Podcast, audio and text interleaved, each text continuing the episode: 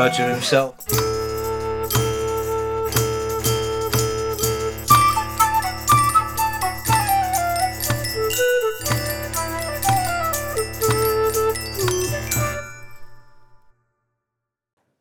Welcome back to the Stuff of Stories podcast. I am Sarah Jane Rose and I am here with Ian Pringle. And I'm Ian Pringle, and I'm here with Sarah Jane Rose. So, for episode five, we have been, or Ian has been, out into the wide world again uh, to have a chat uh, about stories. And this time he's gone to a local bookshop. Um, so, tell us a little bit about that, Ian. Yeah, so uh, a bookshop's just recently opened actually in my town um, called Bearded Badger Books, and you'll find out why it's called that in the interview. I won't talk about it. Um, but yeah, I was just, I, I was really, I went down there. I really liked it. I really like the bloke that runs it. It's not just a bookshop, he also runs a publisher's. And I thought that would be a really interesting thing to learn about um, for uh, stuff of stories. Why? Why? Why do you think it? Why have we sort of gone to a bookshop to, as part of this? Why? Why do you think that's part of the journey? Yeah, I guess. Well, I suppose it's more the sort of the the the commerce side of stories, isn't it? In a way. So yeah, it's a good question. It's not about telling stories, but I think when you hear the the sh- the recording, you'll get a sense of how important it is. And and for me, I was like, well, how do stories get out there? A story is not a story if it's just sat in isolation and no one hears it or reads it or sees it. So I was interested in how how does that operate? How do how do bookshops work? Um, what is the job of a bookseller like? Um, Kate Coleman mentioned that, didn't she, in, in your interview with her, Oh, that yeah, she'd yeah, been a bookseller. So it's and she said it was a you know a brilliant job.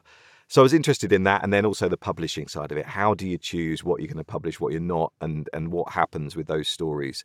So yeah, that that Cool. that for me is how it links anyway. Okay. Well, let's let's hear it. Let's do it.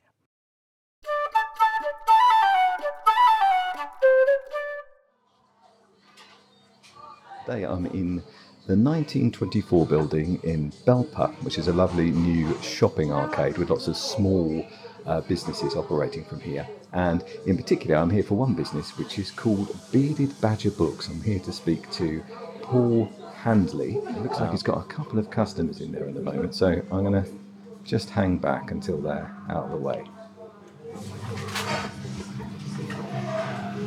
Right, so here we are, and here's the man himself, uh, Paul Handley, uh, Bearded Badger Books.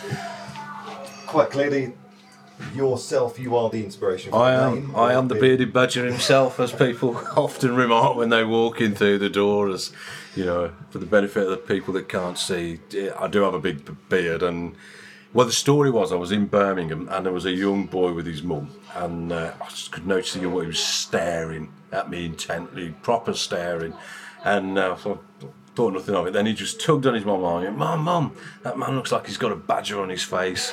And my beard did look a bit like a badger then. It's a bit more, it's a bit whiter now, but it was pro- quite prominent then. His mum nearly died on the spot. Uh, wanted the, you could see she wanted the ground to swallow her. Said, "Oh, I'm sorry, he does that all the time. He just says what he sees." And uh, I thought, no, I'm going to keep that one, and uh, keep it. I did, and here we are.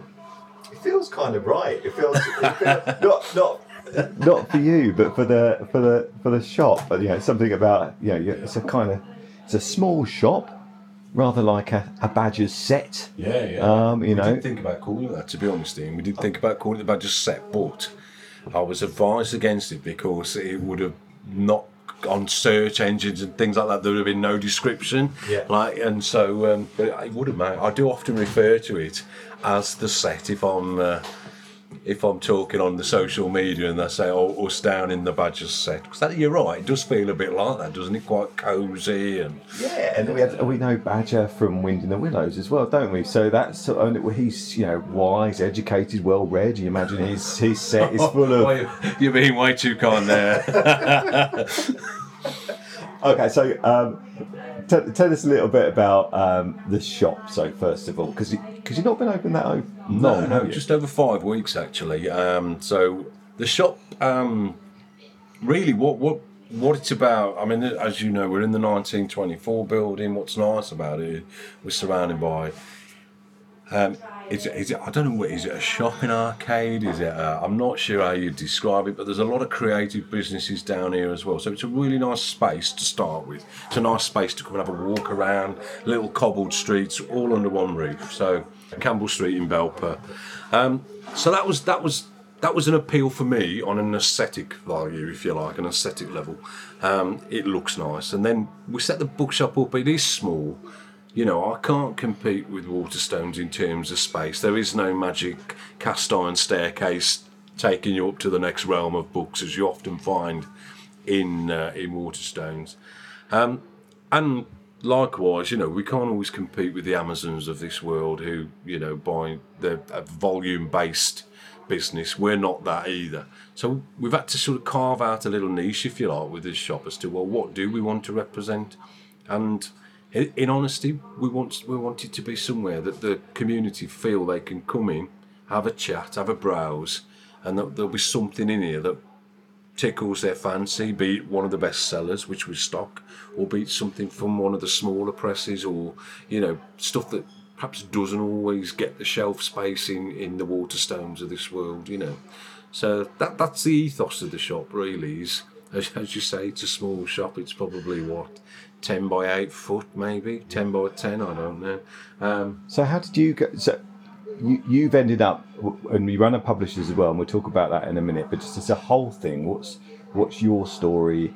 How did you get here? Because I think people are always interested to hear. You know, they might be thinking about that's something I'd like to get into, but what do I do? How how do I get into sort of selling books? Which I think feels like a very lovely and, and, and, and noble yeah. thing to do for a living. So well, yeah, that, I mean, my wife often says as I leave the house every morning, "Oh, you're off to live the dream again," and, and there's a there's a, a strong degree of truth in that. Um, so how did I get here? Well, I've, I'm I'm a couple of years shy of fifty, so no spring chicken in that respect. But um, and I spent twenty odd years working in industry, manufacturing industries, production management roles, uh, supply chain management, more recently project management. And, and what brought me to Derbyshire was Rolls Royce, as it does a lot of people who work in, in aero industry. Um, and I, I, was enjoying it, had a, had a nice job, doing bits of travelling, everything was going well. Then I lost both my parents quite quickly, and this probably sounds a bit deep, but um, it just forces you we, to we, don't we don't mind deep. We don't mean mind deep. it sort of forces you to hold a mirror up, I think, to a lot of things. My folks were the sort that, you know, their catchphrase was often, oh, when we retire or once we retire. And, and they didn't really get to do a lot, to be fair, after they had retired, before their, their time was up, if you like. So um, I thought, there is no dress rehearsal. It's one roll of the die here. And I just took a decision. I wanted to do something different. Um, so I went back to university, did an English degree, University of Derby. Um, did an English degree. I really enjoyed that, and it was during that that I felt that I've got a love for books, all things books, the smell of them, browsing in bookshops, the the tangible feel of a book. Um, so I went on. I was, by this point, I'm thinking, okay, I've done a degree. What am I going to do for the rest of my life? And um, and it felt like publishing was a thing, book the book industry. So I went on and did a masters in publishing. Um, and during the course of the masters, what was great about that was it allowed me to tailor. You don't have to do a full-on dissertation like a research subject. You can also do what they call a major project. And my major project was to launch a small independent press, which is Bearded Badger Publishing. Now we did this last year. Um, we launched in the January, and of course everybody knows what happened from March onwards. Um, so as a business model, it's probably a pretty rubbish one, to be fair. And I can't imagine Deborah Meaden would um, be backing me if I went on Dragon's Den. But um, but yeah, and, and, and, and it was quite fraught. It was sort of, oh God, what do we do now? How do we, you know, one of the things about being a small publisher is getting out in front of people and, and, and having that communication of what you're doing. And it became really difficult. But we took, we ploughed through it and um, we published our first book at the back end of. Um, Can I just ask, just because yeah. I, I, think a, a, question that popped in my head immediately is like, so what are, what were, obviously, COVID, that's a massive hurdle, but that's sort of like an unexpected hurdle. But I'm wondering what the, the hurdles are, and just in, in terms of publishing, if someone's setting up as a publisher, what problems they're going to meet along the road? Okay, well, I, I mean, there are a number of problems in, in publishing. It's, it's I think you've got to kind of have this blind faith in many ways of just believing in what you're going to do. And for me, it was about, well, I, I, I just, the East Midlands, I'm quite passionate. I'm, I'm from the West Midlands, as the accent might slightly give away. But um, I'm quite passionate about the Midlands generally, and I think we, over, we get overlooked a lot. Publishing. People people drive past us, don't they? Yeah, Let's face it. of. You jump from south to north without thinking about the bit in the middle, and um, and we are a bit in the middle. We're not the north, and we're not the south. And I do think we've got our own identity, our own her- heritage and history. You know, be it industrial, be it cultural, whatever. But and and for me, it was about well. I- I know so many good writers, and I attend a lot of poetry events in and around the East Midlands, and I just thought, and, and, and the common theme was, I was listening to great poetry, but then talking to poets after, and there was almost like a resignation of, well, uh, yeah, I'll never get published though. It's a, it's a London thing, or it's a thing that I, it's something I can't grasp and obtain. And I thought, you can. And and what, I guess that sounds like a barrier in itself. That that maybe there was a in some of those people sort of a barrier within themselves. Like, what's the point? I won't bother. Kind of Massive. following that. Yeah, hugely, hugely. How did you overcome that?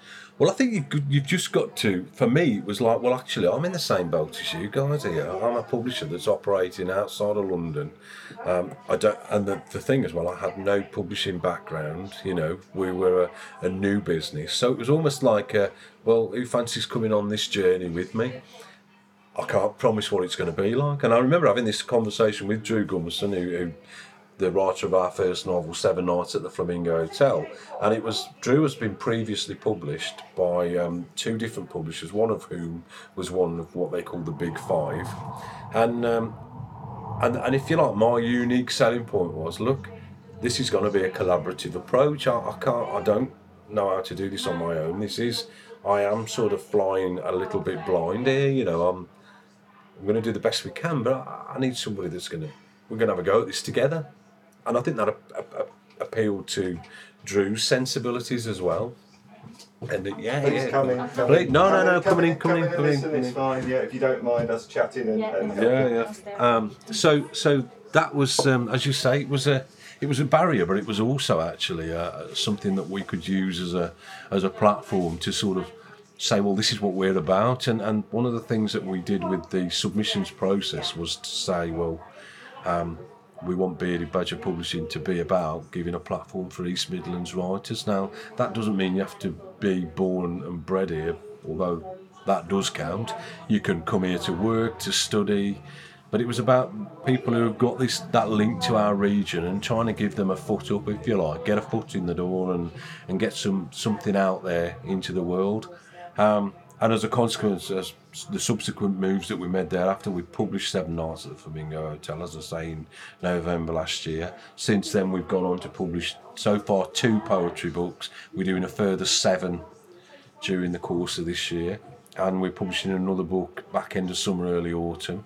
So, and all the writers have that link to our region, be it through, as I say, through being born here or studying here or, you know, family here. It's, it's and it's quite nice actually that we can do that.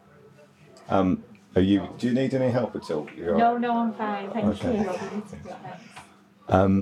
Yeah, I guess uh, I was just thinking then about if you're Pen- Penguin Random House as a publisher, I don't know anything about, um, certainly not about sort of book, physical book publishing, but I'm assuming that they get a lot of manuscripts sent to them. Yeah. And I'm guessing it wouldn't surprise me if a lot of them didn't really get read, or maybe like a skim, but not, not a great deal of that. I So think- I guess you're in a slightly different position in the sense you haven't got to read through yards and yards and yards of stuff. No, I mean we opened for submissions last January for for three months, I think it was now, or four months. Um, and I'll be honest, I, I, I remember doing it at the time, pressing send on that document to post it on social media and what have you. And I thought, I wonder if we'll ever get anybody. Yeah, And, and to be fair, we did. We and the and the quality of stuff that came in was really, really good. If I'm dead honest with you, you know, there, I didn't have anything that I didn't. There was nothing that I read and thought after a couple of pages, no, that's that's not for me. That's for the slush pile, as they call it. I was really lucky, I guess, in that respect. Um, it just so happened Drew's was the, the manuscript that stood out above all else as being something that we we wanted to publish. But um, but no, that is a problem. You do get that, and you know some of the the larger publishers, they do sort of a lot will only ac- accept um, agent driven manuscripts. So that's if you like, um, if you're not familiar with publishing, I guess it's like um, a recruitment agency would be for employment. They'll only put CVs in front of you that they feel fit what that company does. Well, a, a, good agent will only put manuscripts in front of you that they think matches your publishing house. So it's a like in, in the world of acting. It's like a casting agent. It's the sort of first. Yeah. It's the first sort of gate. Yeah. Sort of stopping it, people getting in that don't need to be there or we, what they feel don't. But we kind of didn't want to do that because we. I, I don't know, you know. I think the danger with agents and things like that is you end up with the same. You end up with too much of an emphasis on what's commercially viable you know, i.e., how are they going to make money and and that sort of thing. And I wanted just to put out the first and foremost is it's good writing. You know, good writing. I'll worry about the commercial aspect after. That's not to say that you don't not worry about the commercial aspect. You you know, there's a lot of costs involved in publishing a book in printing. But it was the, the first the first thing that has to grab me is it's got to be something I, I have enjoyed reading. I've admired the writing style, whatever you know. So um, so yeah, that that you know we didn't want to go down that agent only route because I think again, as you were saying earlier about people saying, "Oh, that's not for me," or "I don't fit into that world." That's another part of it. You know, it's another layer, isn't it, that somebody has to negotiate before they can feel like they're getting anywhere. And we didn't want to be that publisher. So, with your process, do you, um, with the publishing side of things, we'll come back into, we'll come back to the shop in a minute, but just with the with the publishing, do you, is it is it very much? Are you looking for something now? I mean, I know you you're still early on in terms of what so up to 10 books by the end of yeah. this year so there's still not a huge amount there but are you looking for things that kind of complement go alongside with that fill gaps that you haven't got or is it just about does it grab you, or is it a bit of both? I know it's just about does it grab me. I'll tell you, you know, it, I, I'd love to be able to. It'd be easier all around if I said, "Oh, the stuff we publish is historic fiction," or you know, I really created a pigeonhole that we're going to fit things into. But no, I think for me, and I think that's the beauty. And, and, and I look at a lot of the other independent presses that do something similar. They do put out a range of books, and, and, I, and I think that's what the appeal is. You know that that it's good writing, and I think that also then opens up to the community of writers to think, well, actually, these these guys could be for me. These could represent what I'm about.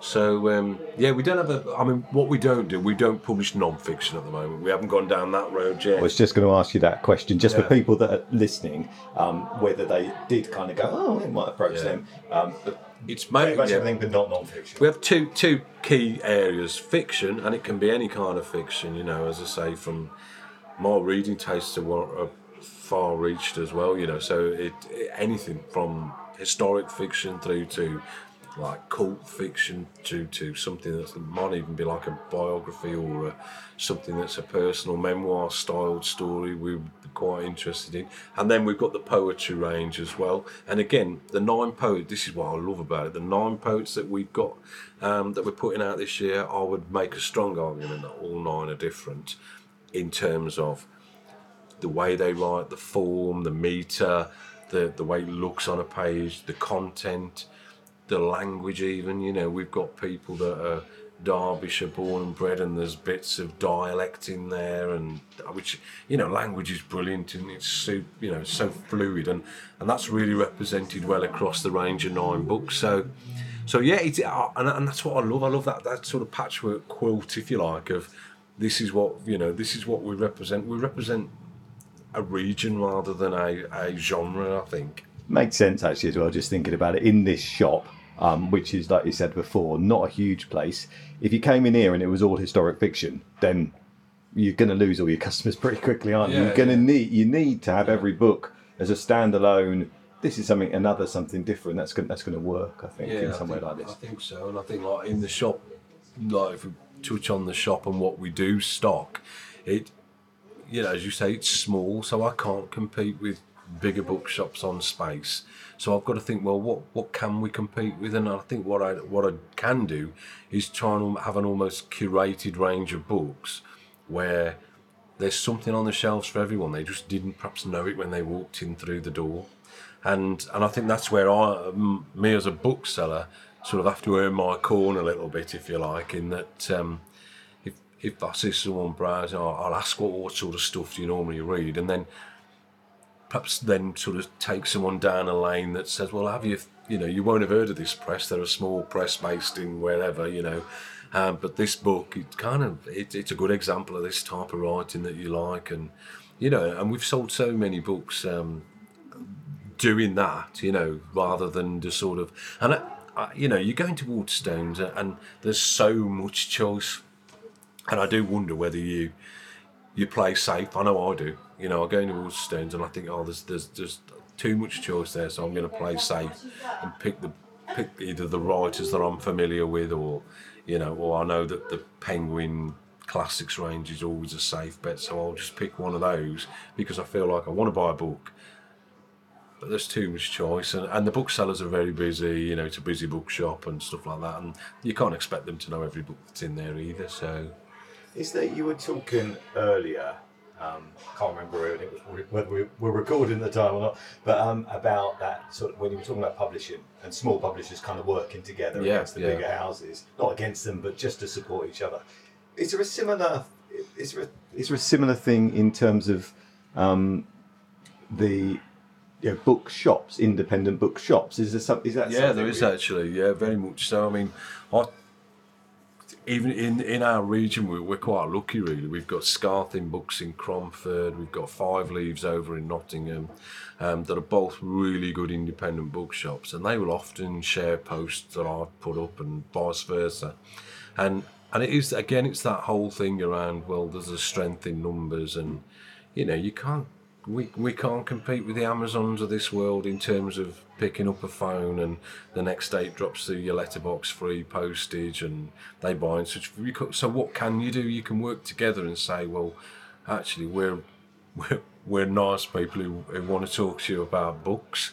You know, come and have a chat with us. And and I think that's our unique selling point more than anything else is that we like to talk about books. So if books are your thing, come come come in. You know. Great. That sounds like a, a, a nice point to, to finish that. Thanks, Paul. Um, May I interrupt your broadcast enough to buy a book? You, you can, you can, yeah. certainly can.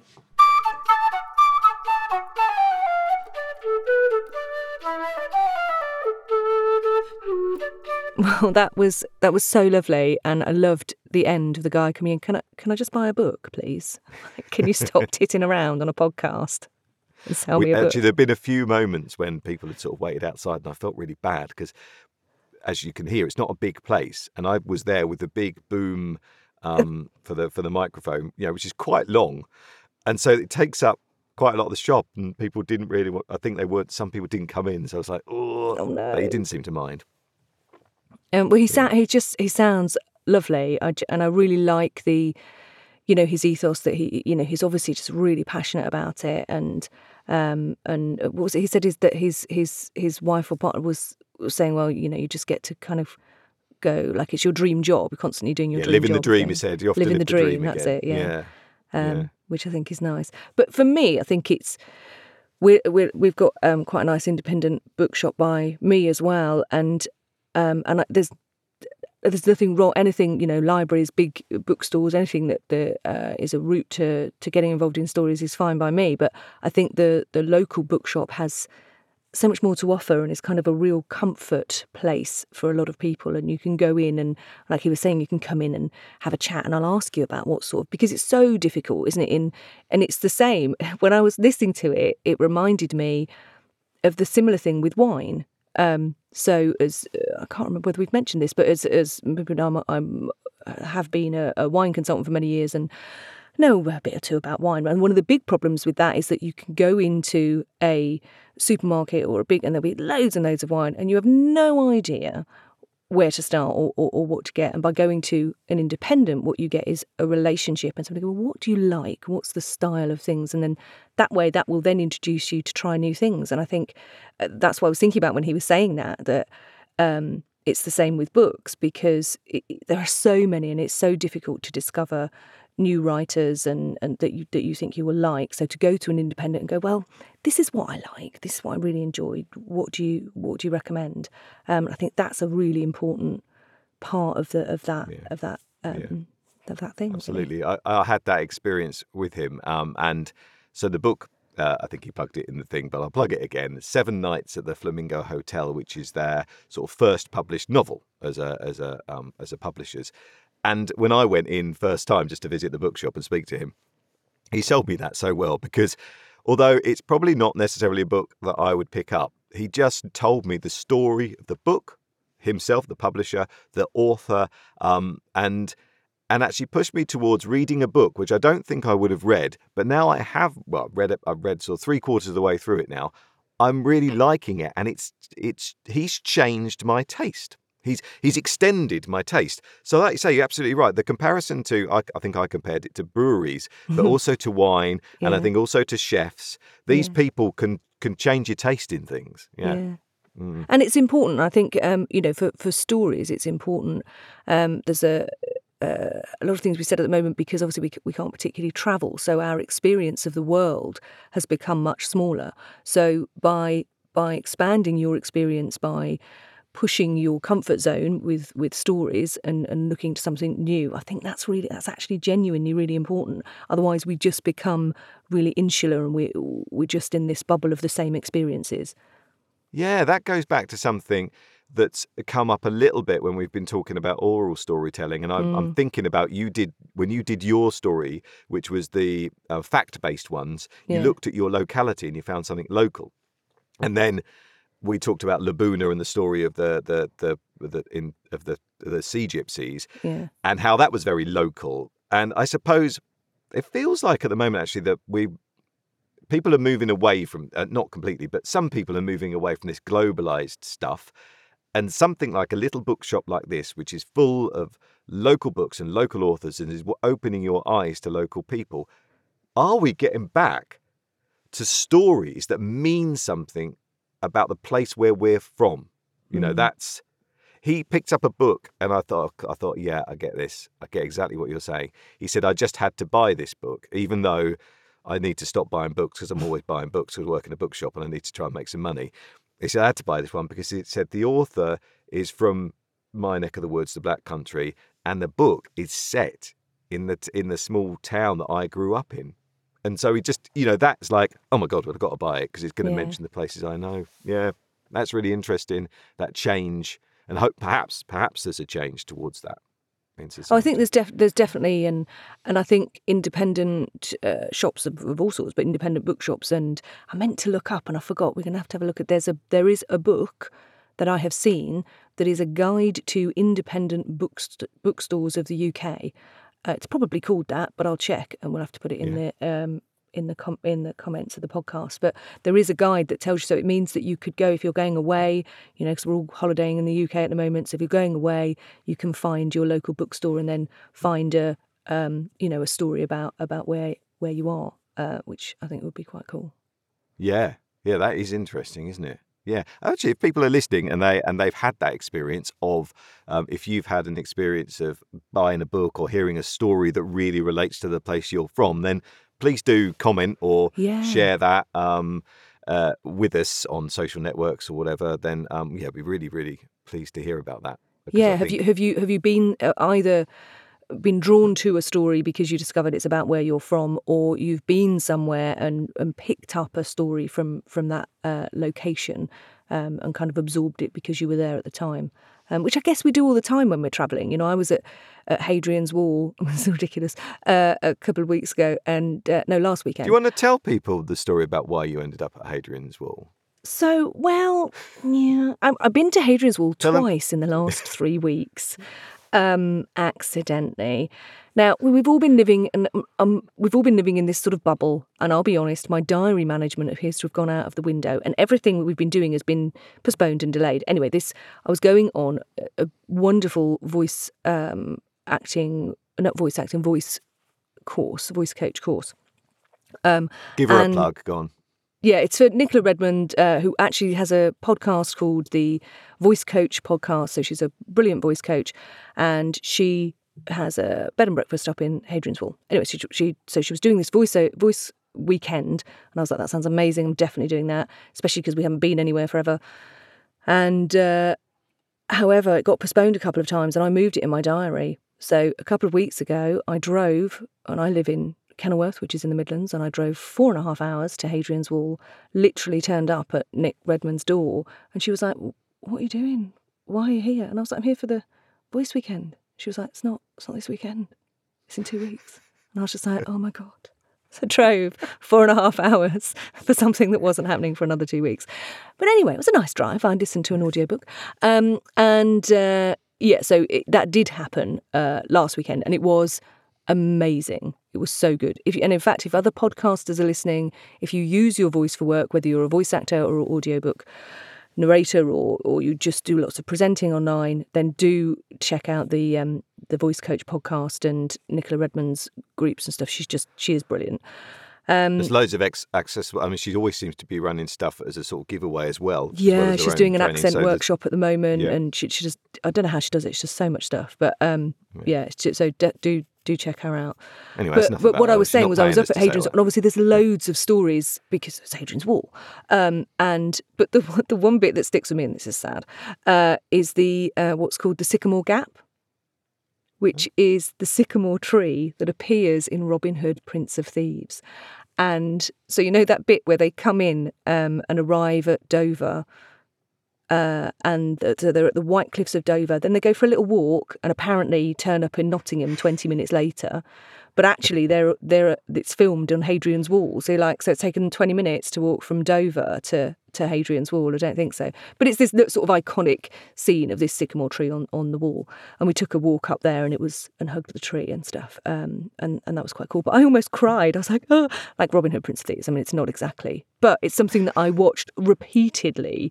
Uh, I don't know when I was eleven or twelve or whatever. And that moment, and I'm like, I'm at the tree. I'm at the tree. Um, so again, it's story again that kind of stories and things about the place that that, that you're visiting.